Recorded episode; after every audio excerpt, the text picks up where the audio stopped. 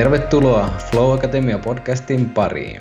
Podcasti tieteen, taiteen, urheilun ja työn huipputekijöiden näkemyksistä, kokemuksista ja opeista Flow-tilan ympärillä. Täällä tänään etästudiossa meikäläinen Lauri Hegman ja ruudun tai yhteyden toisessa päässä Jussi Venäläinen.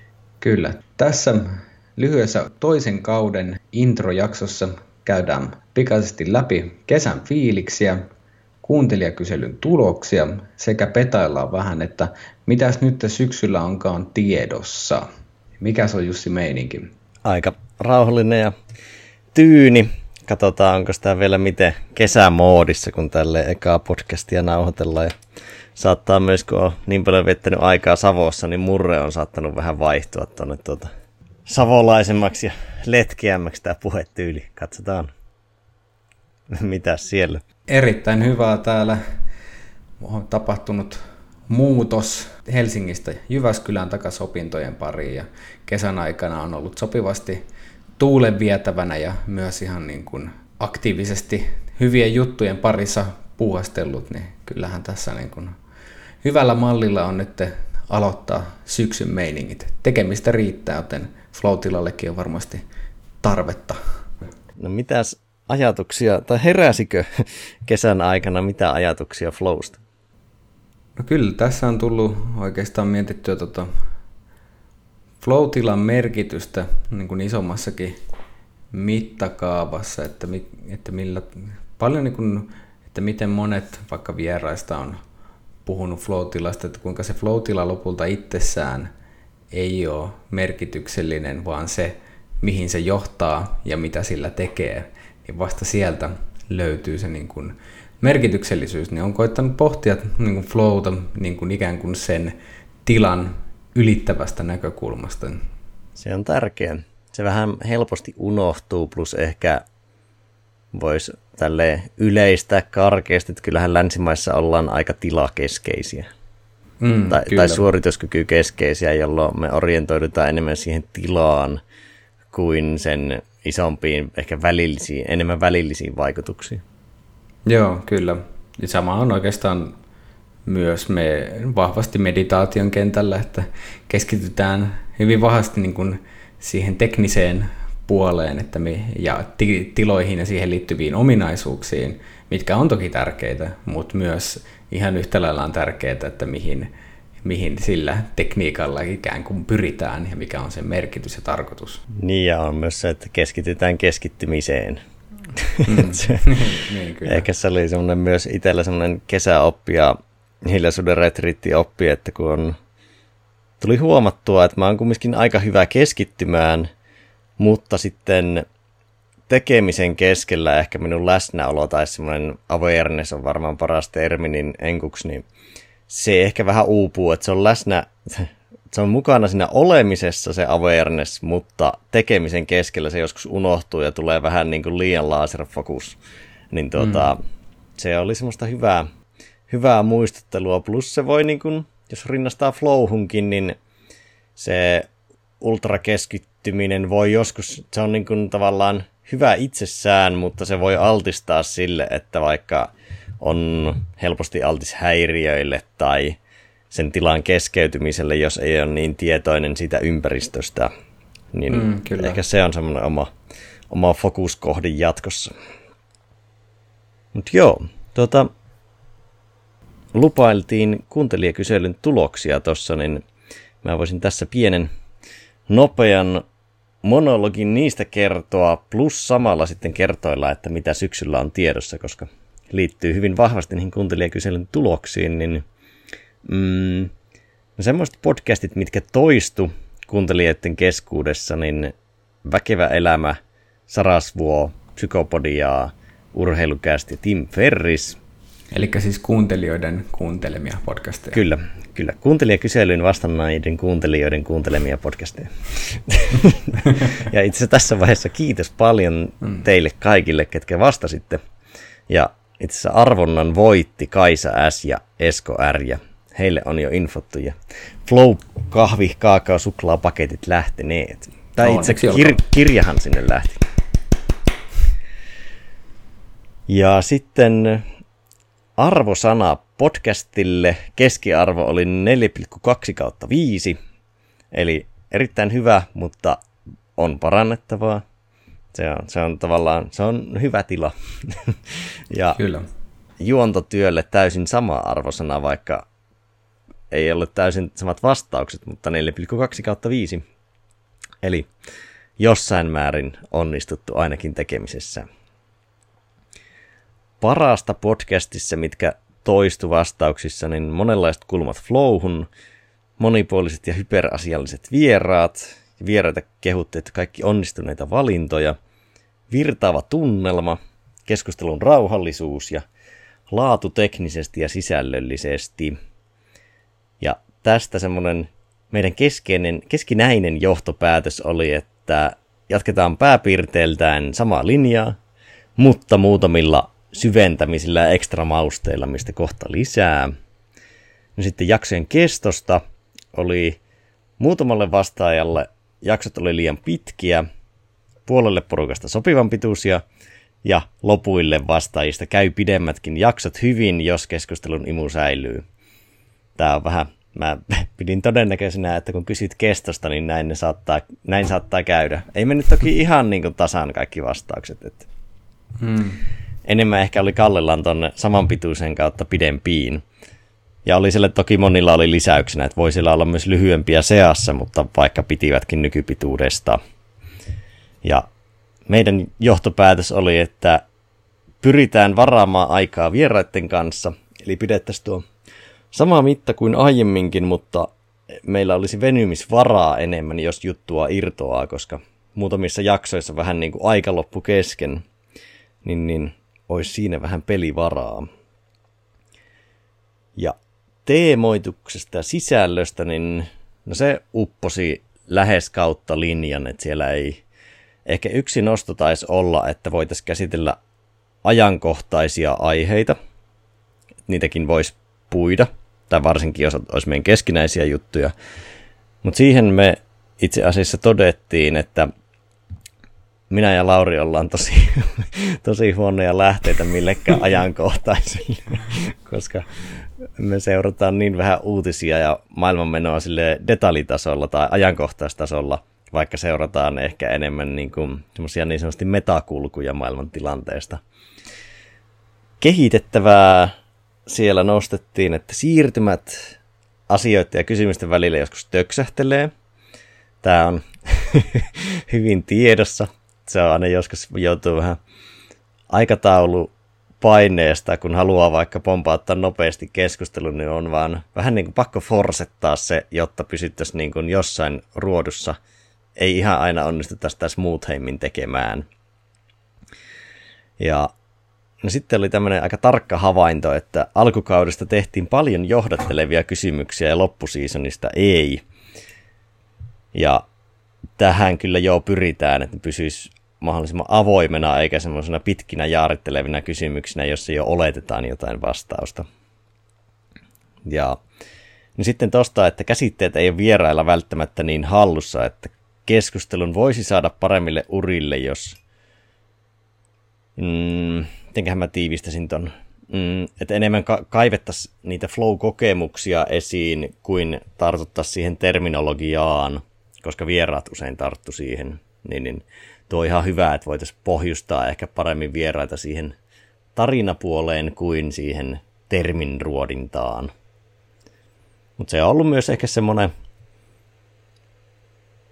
tai ennalta oli tiedossa, että kaikki ajattelee vähän flowta eri tavalla, että saataisiin kuulia jossain määrin samalle linjalle kuin mitä se vieras, jotta on tatsi sitten niihin seuraaviin vastauksiin, mutta katsotaan miten me saataisiin tuunattua tuota vähän vähän paremmaksi. Joskus vähän upottiin semmoiseen rationaali- tai pä, niin kuin termikikkailuun siinä. Ja kysymyksiin käytetystä ajasta tuli palautetta, että se on ehkä joskus ollut epätasainen tai ei ole pysytty aikataulullisessa ruodussa. Ja sitten, että pystyttäisiin, kun vieraat saattaa olla haastattelujen patinoimia, niin pystyttäisiin välttämään autopilottivastauksia. Siihen nyt ei tullut tavallaan ratkaisukeinoa, mutta tämmöinen mahdollisen ongelman nosto, niin mm, ehkä noista ylipäätään tuo, että pohjustetaan vieraat paremmin, korostetaan tarinoita, panostetaan syventäviin kysymyksiin ja niihin aasinsiltoihin.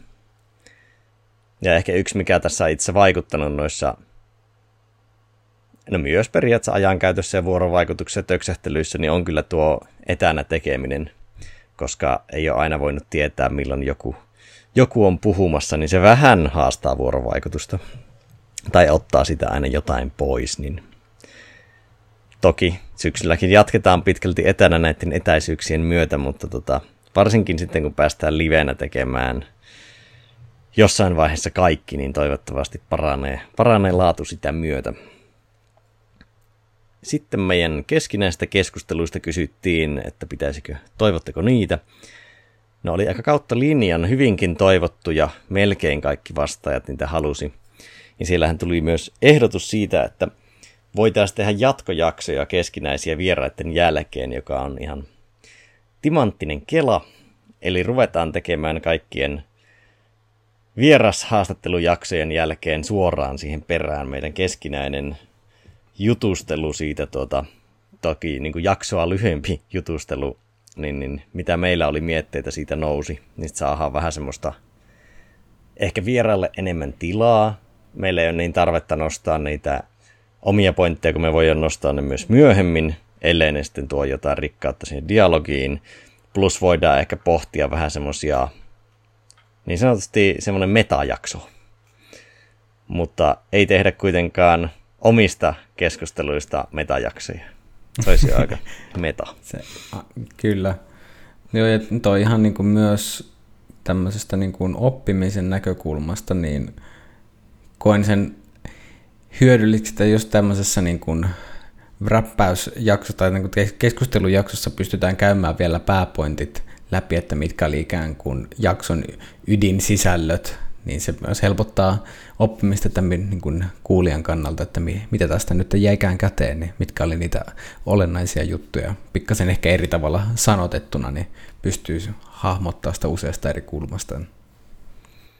Joo, ja se on kuitenkin aina se itse jakso ja haastattelu, niin siinä on vähän aikapainetta ja haluaa pitää sen rungon kasassa, niin sitten tuossa saa vähän niin kuin rönsyillä ja ottaa semmoisen niin kuin keskinäisen pallottelun, mikä voi olla totta kai niin kuin liittyä siihen juttuun alkuperäiseen jaksoon, mutta voi vähän niin kuin rönsytä, tai se ei ole silleen formatoitu, niin mm, kyllä. helppo ottaa semmoista osiota. Eli keskinäisiä jatkojaksoja tiedossa. No sitten toiveita, mitä kyseltiin, niin sieltä tuli, että spesiaaliosaajia, tai ei ehkä tuolla termillä, mutta tosi moni vierastoive on ollut joku spesiaaliosaaja, että neurokirurgeja ja eri alojen erikoisosaajia, niin ja sitten on toimittu myös tota tiimi- ja ryhmäflow-kulmaa, koska sitä oli aika vähän ekalla kaudella, niin näitä on kyllä tiedossa. Etenkin noita spesiaaliosaajia tulee tulee vieraiksi. Ei ehkä välttämättä niin isoja nimiä, mutta on semmoisia mielenkiintoisia hahmoja, kellä on niin jotain tosi tarkkaa detaljitason tietoa. Miltä kentiltä meillä, Lauri, on tiedossa, jos vaikka ei nimiä paljasteta, niin mitä aloja? Kyllähän meille on tulossa tänne musiikin taitajaa, vapaa sukellusta, taidetta, mitäs muuta – vielä on hiukan auki, mutta arkkitehtiä ja neurokirurgia. Ja noin urheilun saralla ehkä tämmöisiä vähän niin kuin spessumpia lajeja, niin sieltä, Kyllä. sieltä myös. Tai sanotaan näin, että vähän ehkä taide, taidehenkisistä tai taide niin kuin luovuuspainotteisista urheilulajeista on tulossa vieraita.